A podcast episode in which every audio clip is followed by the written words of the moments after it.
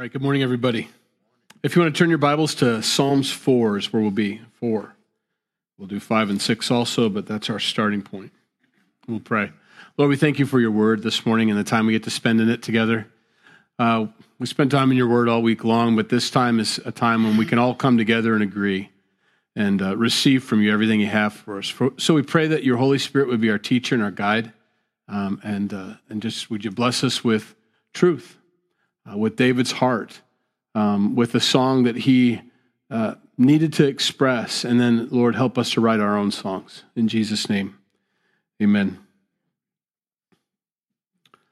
Um, I don't think David, David was pretty prolific writer. He wrote a lot of songs. Um, and they're just poems that he writes down and puts them to music, I'm sure. And um, a little bit different than the way we write songs, I suppose, in America um, or what we're used to.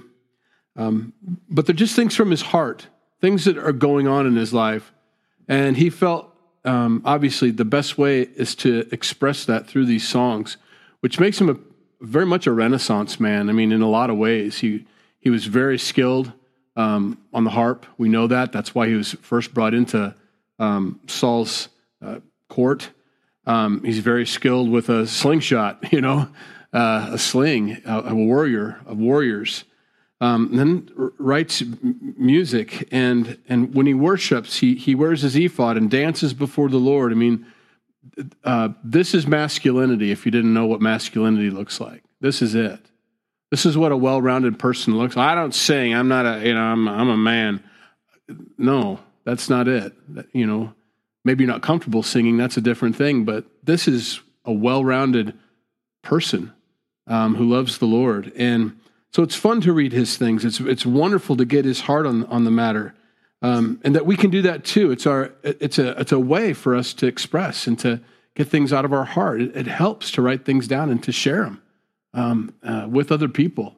Um, it's important. So as long as it's truth, you know, we don't want to write, write a bunch of drivel. I remember some of the poems I wrote in high school as an unsaved kid. Oh boy, I was wise. I was so wise as a 17 or 16 year old kid and shared my infinite wisdom with my parents. And they're like, nice, you know, terrible stuff. But uh, under the influence of the Holy Spirit, when you're trying to worship and you're a humble person, beauty comes from it. So our first psalm here is Psalm 4. Um, it's pl- to be played with stringed instruments, um, guitars, lutes, harp, whatever they had back then. I don't know exactly, probably more harp than guitar, but something similar to a guitar. I'm sure they had those. Um, but this is this is that. It's uh, the safety of the faithful. Hear me when I call, O God of my righteousness. You have relieved, or I'm sorry, you have, um, um, yeah, relieved me in my distress. Have mercy on me and hear my prayer. How long, O you sons of men, will you turn my glory to shame? How long will you love worthlessness and seek falsehood? Selah. So there's a pause, which is a good time to break. Um, David's heart here is God, I want you to hear my prayer. And my prayer is this How long are the sons of men going to try to turn my glory into shame? How long are they going to search um, and love for worthlessness? Um, we need to sometimes fill in the gaps on these Psalms. And so I'm kind of careful with that. And then again, I like to speculate too. So be careful, you know, be careful as you listen to me that you know, come to your own conclusions as we get through the entire psalm and read it in its context. I think it, it makes it clear. Um, the Bible warns about those that are backbiters, you know, people that speak about you, you know, when you're not around in a different way than they would if they were in front of you. And um, there's a very strict warning against those in the church that are um, sowing discord amongst the brethren. It's a very dangerous thing. Um, the, the Bible does have ways for people to deal with their difficulties with other people, but it's quietly. It's between you and the Lord. Um, it's through prayer. It's through humility. It's through a lot of different ways. But the one way it's not acceptable is for you to, you know, for a person to begin to grab other people and listen to me about this person or listen to me about that person. That's completely inappropriate and not and, and uncalled for. Um, and so what David is concerned with is as he's as he's a king, as he's a leader, um, every one of his decisions is going to affect in in a negative way, one third of the people more than likely, you know, if not half. Um, you can please some of the people some of the time, but you can't please all of the people all the time. And so he's dealing with these things. And this is how he deals with these things. As he writes these things down to God, it's a prayer to God. He says, God, you know, how long are men going to look to bring me down? Why do they want to do this? Um, why you want to turn my glory into shame? You know, David never wanted or desired or sought for the office of being king. He was happy and content and very good at being a shepherd of sheep. So much so that they could leave this young man completely out alone with all the flocks while his other brothers came in to see which one of them was going to be anointed king by this prophet that came to their house. And it ended up being none of these older boys, but it was the one out there who wouldn't leave the sheep. And that was appealing to God. Right or wrong, or his personality aside, makes no difference. We really don't have an understanding of David's personality. Sometimes we can see his actions and kind of wonder what kind of person he was, but um, there's a lot of questionable things that he did in his life. But for the most part, he just went on God's road. You want me to stay with the sheep? Stay with the sheep. Uh, you want me to take bread and cheese up to my brothers who are on the war front? I'll take bread and cheese up to the, my brothers on the war front. I got a little curious up there and wanted to know why everybody was, you know, not taking down this big Philistine who's mouthing off in the middle of the field, and his brothers got gave him a hard time. He says there was character there that came out as his brothers tried to make him feel small for wanting to do God's will. And when it came to choose between now, there was a moment with the sheep where David said, I don't have a problem staying out here with the sheep. Go ahead, go see the prophet. Tell me what he says, you know. That I don't mind when you diminish me. But the problem was you're diminishing God on the battlefield. And that's when he had a problem and stuck up for the Lord, not for himself. Says, No, what I'm saying about this uncircumcised Philistine out here that someone needs to take his head off, that's biblical. That's godly. Our God is a God of war, and this guy should not be saying these things unanswered. And that offended people because they were the ones that were supposed to be answering. And so this little Spitfire comes in who loves the Lord, not himself, and says, I'll do it. And Saul's like, Who said that? And this is a very, this is not exactly how the story went, but it's, it's the synopsis anyway. It's a brief overview. And they brought David into the king, King Saul, and Saul's like, Oh, yeah. Well, give him my armor at least. I mean, I hate to send the kid out there, you know, in a loincloth and a slingshot. So they put all of Saul's armor on him because that's what you do when you go fight the enemy. Everybody knows it. And David put it on willingly. Sure, thanks. Appreciate it. But he couldn't move. Like, you know what? I'm little. He's big. I'm just a, I'm going to be a tent peg with this guy. He's just going to drive me into the ground if I stand here too long. And I got to move. I got to be fleet of foot. I got to get rid of this. This is Saul's armor. I got to take this off. I know that traditionally this is what warriors have worn. But in this kind of battle, it needs to be done differently. There's a whole Bible study there all by itself Saul's armor. It can come into lots of different forms in our lives. So he takes off Saul's armor and he goes out there and he wins. And he and he wins in a spectacular way. We all know the story. This circum yeah, come at me with a stick and with a spear, I'm gonna wipe the ground with you, basically what the Philistine says. And he doesn't respond with, oh, yeah, well, I'm fleet of foot and fast, and you're not going to be able to see me because I'm going to float like a butterfly and sting like a bee. Not what he says. That's what a prideful, arrogant man says. What a humble man says is basically, you're probably right. If it wasn't for my God who's with me, I'm going to take you out because God sent me and I'm on God's errand. You're done. And David knew it and ran at the Philistine. Wasn't like this, wasn't backing up, ran at him picked up a stone and just, bap, drops him right in the forehead, sunk it into his forehead. A good shot. Later on, he cuts off the guy's head with his own sword and so on. David never asked for this, but through his actions of serving the Lord and God watching, watching sheep, not afraid of the enemy, trusts in me for his strength, not in his own abilities willing to stand up for me when the brothers wouldn't stand up for me. God watching all these things, the beauty of his worship that he learned to do out by himself. Who worships by themselves but someone who's a true worshiper? And God watches all this and said, This is a man who can watch my people. This is a man who I can trust with sheep. Despite his Bathsheba incident, besides his uh, maybe at one point joining the Philistines, we're not so sure what that whole thing was about, faking to be crazy man as he's running from Saul. I mean, he's got some issues that kind of pop up for different reasons, and we'll hit those when we get to them. But the problem here that people don't understand here in verse 2 is that God's called David to do this as he is, who he is. And that's the problem. They don't like it. Why do you seek my, you know, to destroy my glory and turn it into shame? How long do you love worthlessness? Why are you looking for me to fail? I'm here to watch over you as a shepherd. Why would you want me to fail? Why is that exciting to you? Why are you praying for that? You know, and he knows this, he hears this and seek falsehood. Verse 3. This is where he switches gears. That's what they're doing. Here's what I'm doing. But know that the Lord has set apart for himself him who is godly. The Lord will hear when I call to him. Be angry and do not sin. Meditate within your heart on your bed and be still.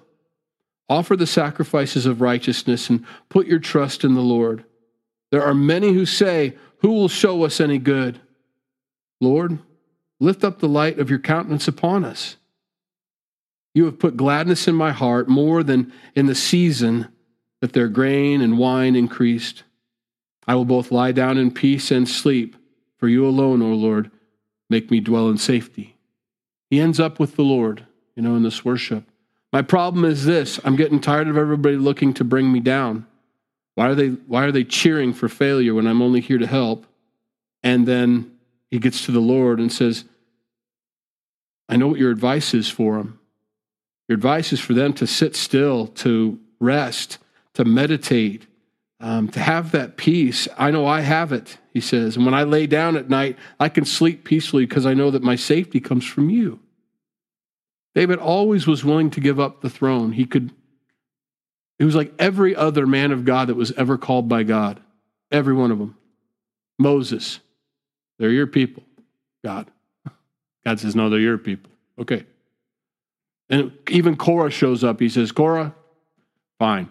You stand over there, I'll stand over here. Let's just see who God wants. And, and I wonder if half heartedly Moses is like, please pick Korah, you know, just once, let someone else be chosen here. I don't think that's the case, but I think Moses took his calling honorably and respectfully and left it in God's hands.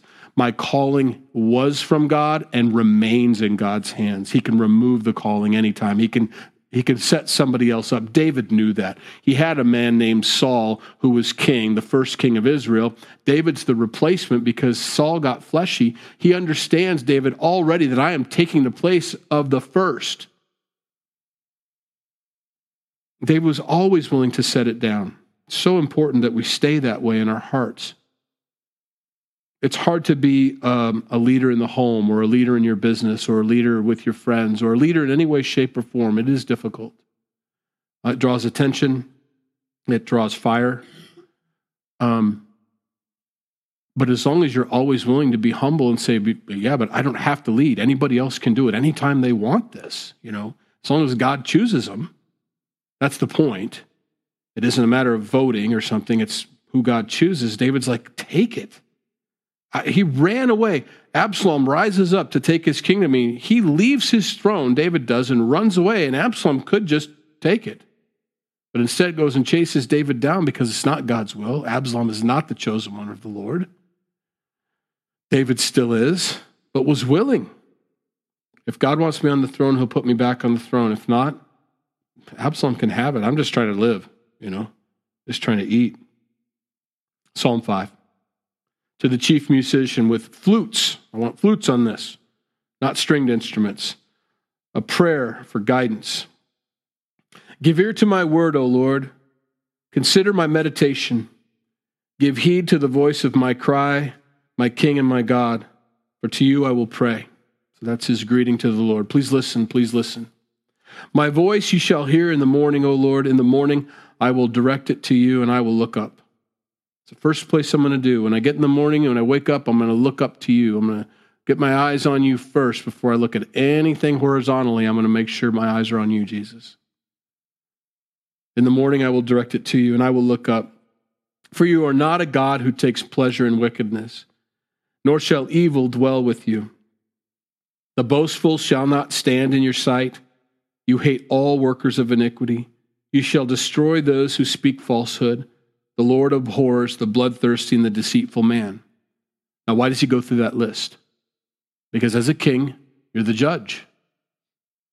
Before I step out of my bedchamber, before I step into my kingly robes, before I take my responsibilities on this day with the scepter and the throne, I have to remember what my job is, and my job is to reflect you correctly. And here's who you are, God, the one who hired me to do this.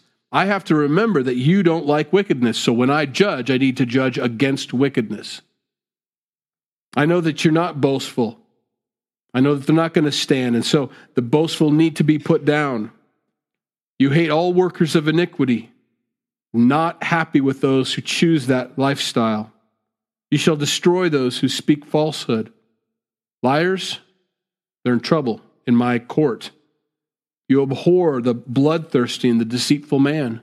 So he's watching for these people as they come up, present their cases. And what the people don't realize is as, as they're presenting their cases, God is giving David wisdom by the Holy Spirit, and he's able to choose exactly. We're, I'm going to choose God's way today, every single case. That's a great way to start our day, obviously, with the Lord. As we seek the Lord and remember all the things that he hates, because sometimes it's easy to forget because we're so inundated with it. I mean, think about a judge's position. He puts on the black robe, he comes in, hear ye, hear ye, and he sits down. Please be seated. They all sit down, and here he goes. And his day is listening, for the most part, to the worst of everybody's lives all day long. It's like a police officer. I mean, you may wave at them and they may wave at you once in a while, but if you encounter a police officer, it's because you're on your worst behavior at that point, usually or something bad has happened. A cop's job is to encounter people at their worst, you know, all day long.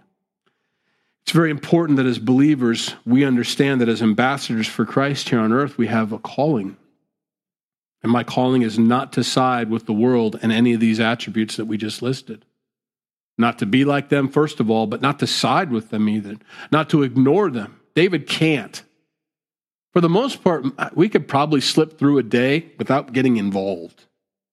We can just make sure we didn't sin today and then go to bed and be like, man, that was a good day. Didn't sin. But did you affect anybody? See, David saw a personal responsibility to make sure that if I saw it, if I see something, not only do I say something, I do something.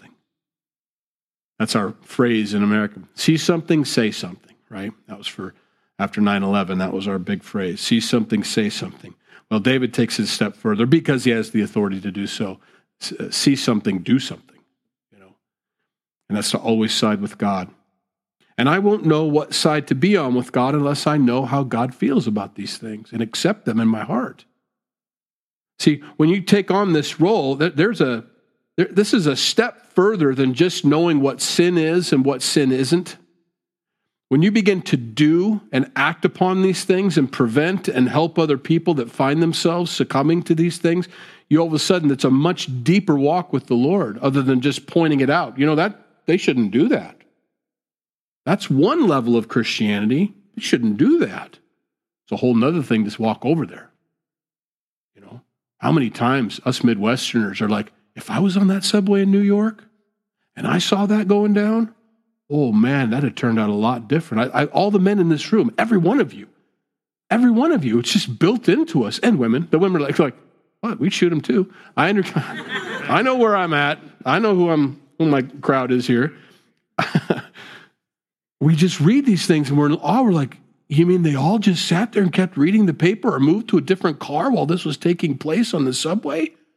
Why didn't anybody? There were 10 other people in the car. I don't care how strong the person is. You know?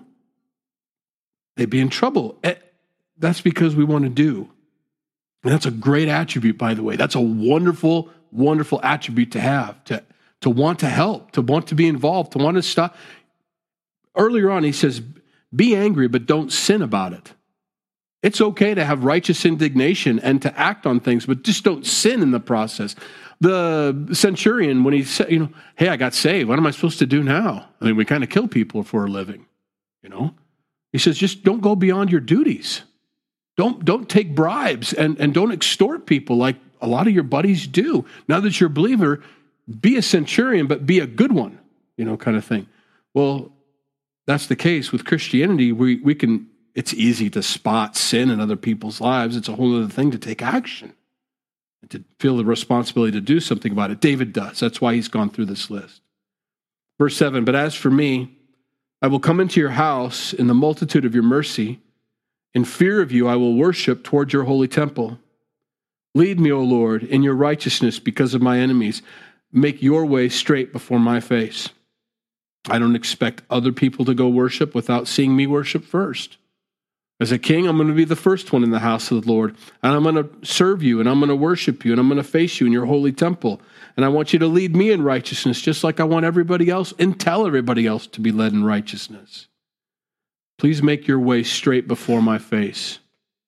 He understands. We can sometimes not see it, you know? Put it right in front of me, God. I mean, I don't want to see anything other than your will in my life because he knows our tendency, you know? We look everywhere but where we're supposed to. And David just says it out loud for us. Please just make your way. And what's beautiful about this is some of the prayers that you prayed as we go through these Psalms, the, the ones that you made up on your own, things that just came out of your own heart, you know, that you just cried out to God, you're going to read them.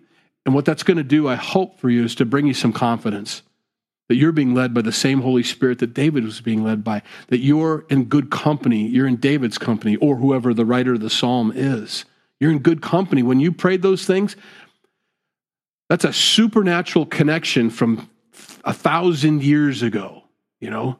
The same spirit that was moving David to pray that prayer is the same spirit that's moving you. And it brings everything, makes everything a little smaller, closer, you know, to the Lord, more real, but also builds confidence in the fact that I do hear from God. You know, hey, I prayed that, and I didn't even know that was in the Bible, which is a whole other story. I should probably read the Bible more. You know, you can and you cheat yourself out for not knowing that, but it's kind of fun when you read stuff. You're like, hey, I didn't know that was in the Bible, and I do that.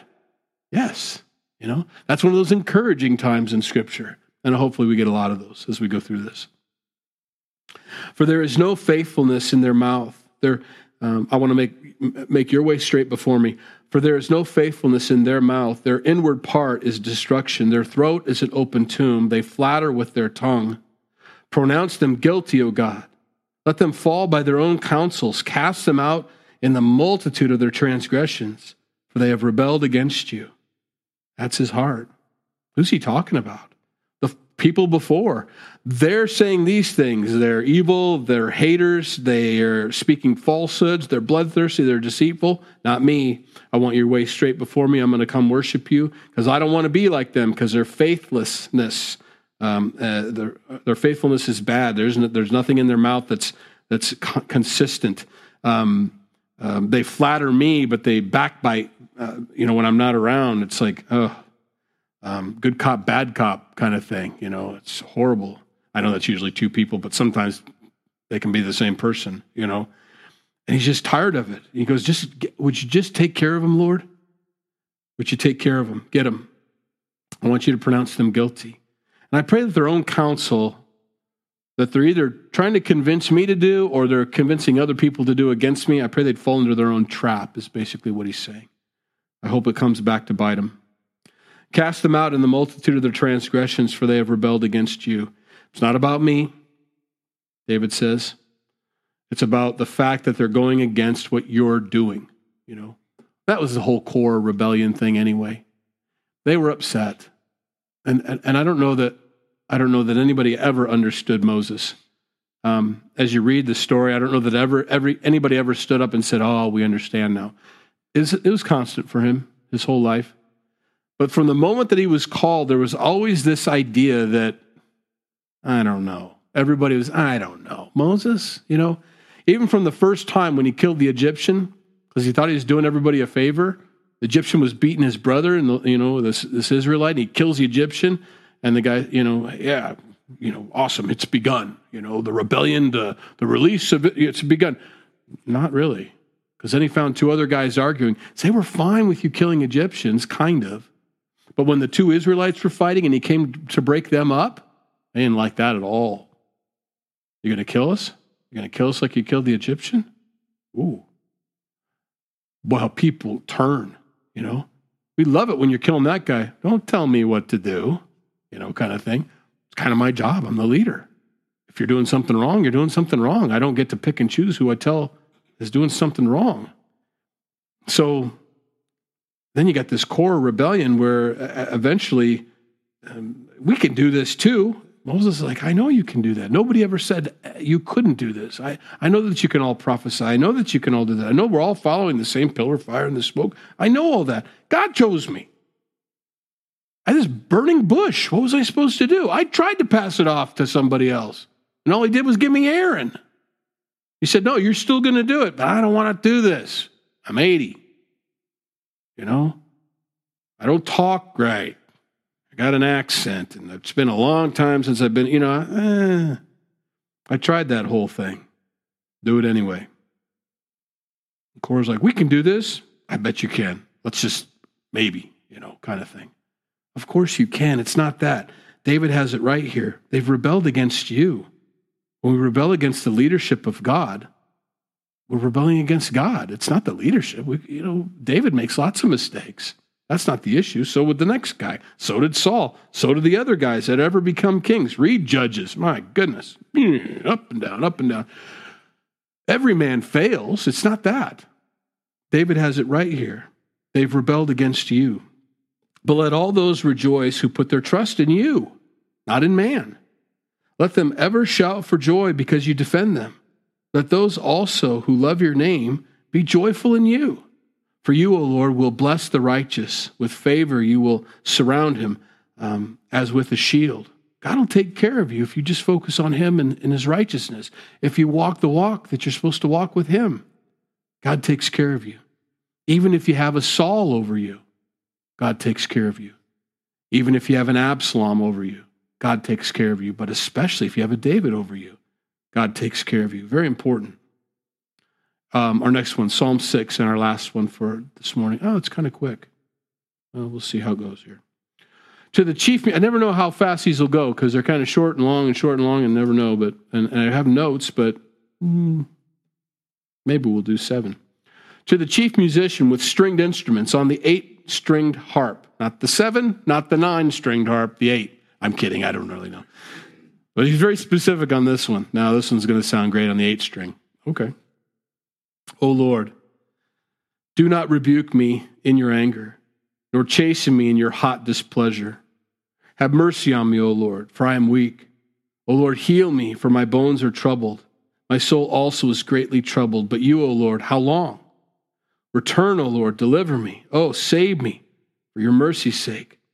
For in death there is no remembrance of you. In the grave, who will give you thanks? David's in a tough spot right now. He's in distress physically, probably, but also the same distresses he's been writing about in four and five. Tired of people not liking him, sick.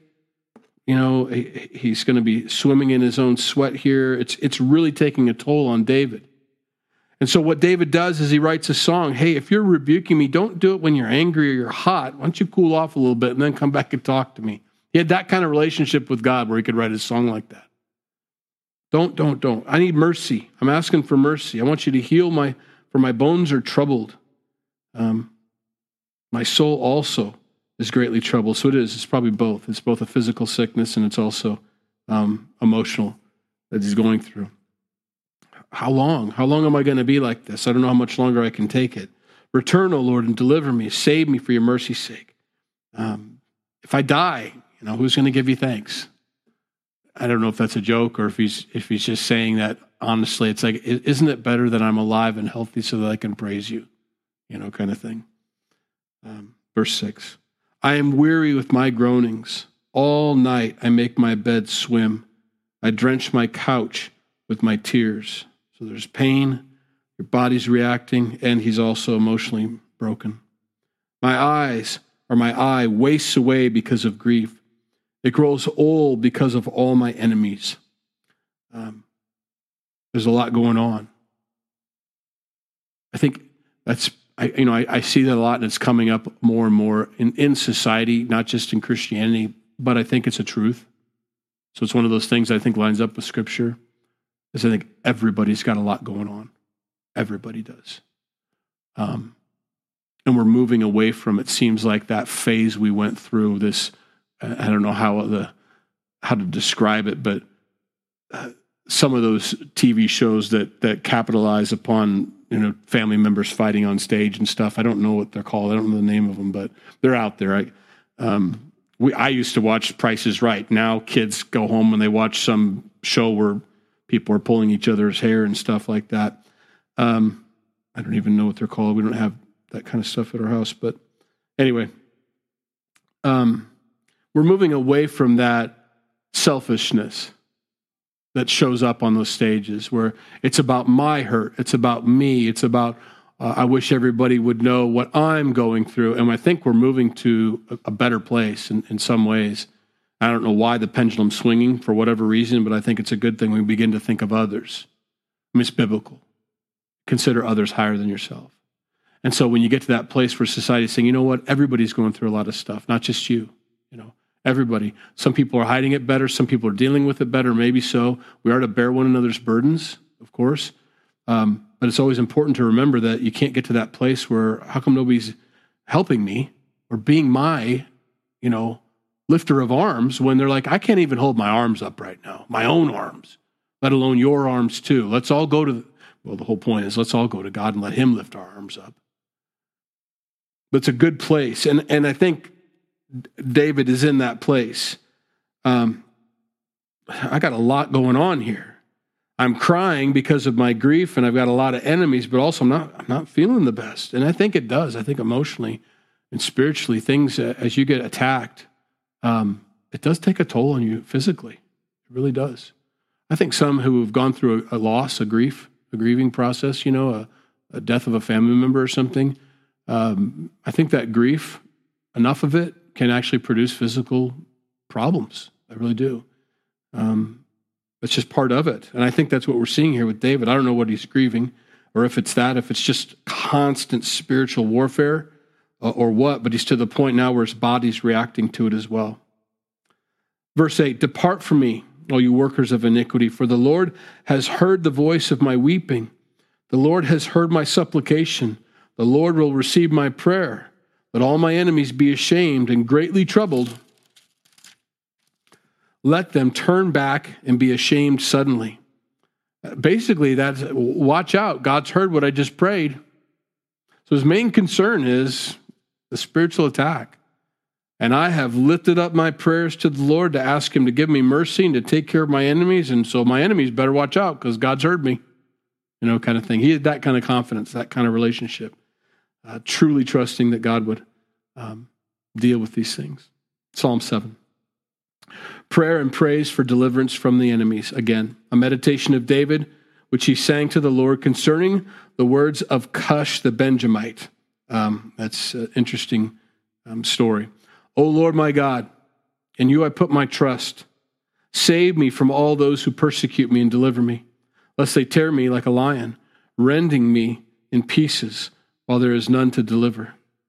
O Lord my God, if I have done this, if there is iniquity in my hands, if I have repaid evil to him who is at peace with me, or have plundered my enemy without cause, let the enemy pursue me and overtake me, and let, the, let him trample my life to the earth and lay my honor in the dust. That's a wonderful follow up prayer to all that. Of the first three prayers, the first three songs, get him, get him, get him. And by the way, if I'm wrong, David says, Get me. Deliver me if they're wrong. If I'm not wrong, I'll lay down and let it happen.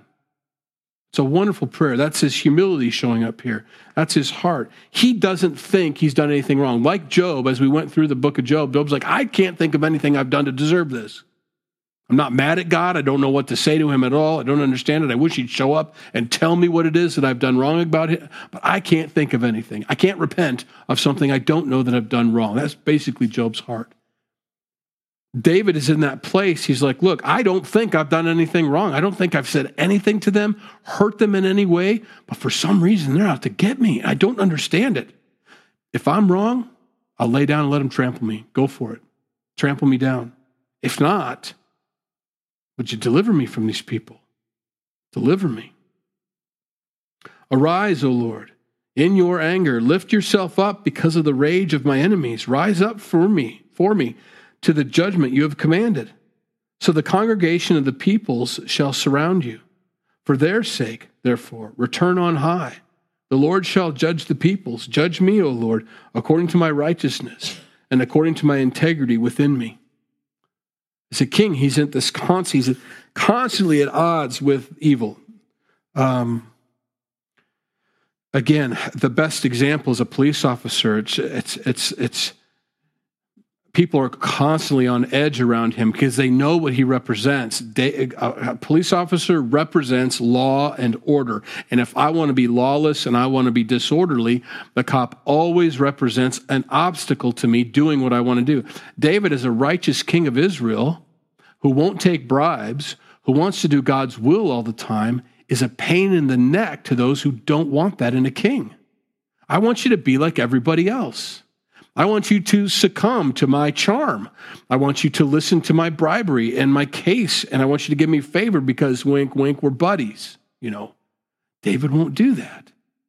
So David is at this constant place of, look, I've got to judge this nation. I've got to lead this nation. I've got to do what God's called me to do here. And he's getting tired. You can hear it. It's just this constant and it's not good for the people if they win, is what he just finished off saying there. If they win and I fail and I fall away, the next guy behind me, Absalom, is not going to be a blessing to the people, but they don't know it. It was better that they never had a king. It was better that they had never asked God to give them a king like all the other nations, but they did, so God gave them Saul. Saul was okay for a while until he wasn't okay. He was filled with the Spirit a couple times, and he did things that were noble and honorable until they weren't anymore, and he got a big head. He was fine when he was hiding from being, you know, having the crown put on his head. That's a great place to be and should have stayed there his entire kingdom in the sense that I'm humble and I don't deserve this. But eventually he liked it to the point where I'm not going to go out there and fight Goliath. I mean, if I die, what are you guys going to do? When he should have been the first one out there to do it, you know. So God gave him David.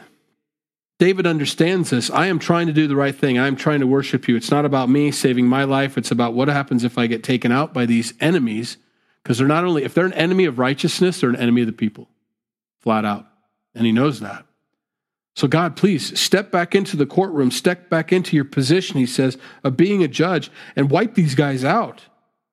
Take them out for the sake of everybody else, for the sake of the, the country. Verse 9 Oh, let the wickedness of the wicked come to an end, but establish the just. For the righteous God tests the hearts and minds. My defense is of God, who saves the upright in heart. God is a judge, or is a just judge, and God is angry with the wicked every day. If he does not turn back, he will sharpen his sword. He bends his bow and makes it ready. He also prepares for himself instruments of death. He makes his arrows into fiery shafts. I know that my God is capable of all these things. Why he's hesitating, why it feels like we're losing, David would say. That seems to be his implication. He's like, I don't know when he's going to step in, but when he does, we better watch out, all you wickedness, because there's going to come a time. And God does that. Sometimes he steps right in and takes care of things. Other times he waits, it seems like. I've always tried to figure that out with the presidential races and our, and our politicians, you know. I've always chalked it up to, well, the people are getting what they've asked for. If we ask for a Saul, we're going to get a Saul. If we ask for a David, he'll give us a David. You know, I've always relied upon that. Um, not a lot of Davids out there anymore, you know and, I'll, and I won't be on my soapbox long here, but I am I'm going to step up, and this isn't going to make a lot of people happy. Um, but I want the brightest and the smartest people to be in the Senate and Congress and our presidents. I want them to be geniuses. I want them to have IQs that are unbelievable. I want them to have a walk with the Lord first and foremost, but I want them to be super smart. and I want them to be paid really, really, really well. And a lot of people aren't for that. I mean, I understand it's a it's a it's an office, it's a it's a, a serving, um, but you can only serve for so long at a loss personally, and that's when term limits would probably prevent or just institute themselves in someone's life. He's like, I, I can't be a senator anymore. I'm losing money here. You know, I just can't do it anymore. I can only do eight years. I've got to step out. I can only do six years. I got to step out. I can only do 12 years. Maybe I can withstand two, but I got to get out of here. Um, but this whole idea, we need to take all their money. We need to put term limits on them. We, that's just because we're mad at who's there and what they're doing right now. Um, we don't want a brain drain we don't want someone that's happy with how much? $45,000? Sweet. Way better than McDonald's. No, no, no, no, no. No offense. But I want folks that are brilliant up there, you know? I think we need to think about that. Um, and how do you get the best and the brightest in those positions and those who love the Lord with all their heart, mind, soul, and strength, which is obviously primary. Um, anyway, David's got it all and I think we should expect that. It's just that there's just few and far between of these Davids out there. And so I don't know why it's happening, and I don't think David understands why it's happening. Our nation is a nation who loves you, Lord, and you've called us your people. How come the wicked seem to be like a, a tidal wave right now? You know?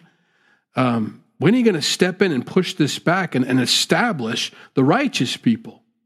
You establish them. Let these other guys smash themselves upon the rocks like a wave and go back to the sea where they belong. But we want to establish ourselves as righteous. Well, I think David is a little rosy in his thinking because I don't know that all of Israel is excited as he is about being righteous with God. Um, so I think what he's feeling and experiencing is a, a spiritual temperature change in Israel.